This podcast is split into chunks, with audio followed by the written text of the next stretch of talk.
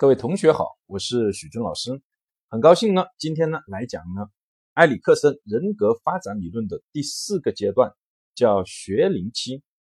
是指孩子呢在六到十二岁左右的这样一个阶段，主要的发展任务呢是获得勤奋感，克服自卑感，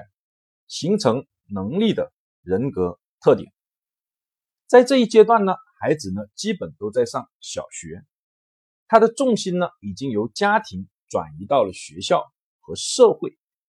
学校跟社会呢，会呢明示或暗示，让他意识到这样一个问题：他呢必须投入更多的精力去学习特定的技能和完成特定的任务，从而改造自己来适应社会的发展，为他未来的一个成长跟发展呢做准备。这种准备呢。主要是通过学习和在同伴中竞争来实现。孩子呢，通常为了顺利的完成学业，并在同伴中呢占有占有相对的优势，他会付出努力呢跟专注。这种努力跟专注呢，如果成功了，他就会收获勤奋感，也就是一种呢为了实现目标而努力的付出的过程。这种过程的结果成功啊，就会形成了能力的人格的特征。所谓的能力呢，就是指能够完成任务所需要的技能和智慧。这使得孩子在以后独立的生活跟工作呢，都会充满信心，因为他有能力去做好。但是在这一个过程中，也有可能面临失败、打击和嘲讽等等。比如说，成绩不好，挨老师的批评；回到家，挨呢父母的打骂；又比如说，表现呢差于其他的同伴，等等，这就会让孩子呢产生自卑感，对自己呢不认可，从而呢难以完成工作任务。另外，必须特别强调一点。由于自卑容易导致孩子呢过度的看重学习，把学习尤尤其是成绩啊当成自己唯一的价值的标准。用埃里克森的原话来说，这样的孩子长大以后很有可能会成为工作和老板最容易驯服和最没有思想的奴隶。也就是说，把学习当成了唯一的价值的体现。使得他没有思想去发展其他的品质，一定要切记，不能在这一阶段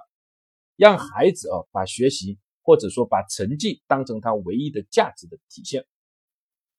众多的研究表明呢，孩子将来在学习跟工作的态度和习惯的一些问题，都可以追溯到这一阶段勤奋感的形成。家长们要特别的注意，注意哪些方面呢？第一，在这一阶段，要更多的去发现跟培养孩子的长处，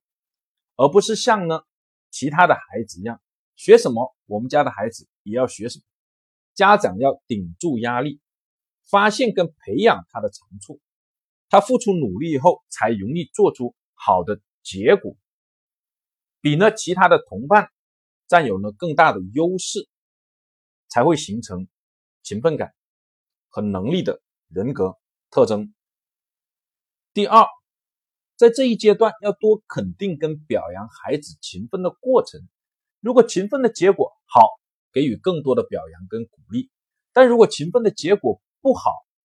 我们呢对这样的结果不做负面的评价，很关键。第三，在这一阶段更多的是要培养良好的学习习惯，而不是。更看重于考得好的成绩。第四，也是最重要的一点，要建立多元的价值观，不能让孩子呢把学习当成自己唯一的价值的来源，这个是非常非常要命的。那怎么来做呢？除了口头上要说以外，更多的还要培养孩子除了考试能力以外，其他的一些核心的能力。比如说，创新的能力、抗压的能力、团队合作的能力等等，让孩子自己去体会这些能力给他带来的价值感，自然而然他的价值感就会丰富和多元。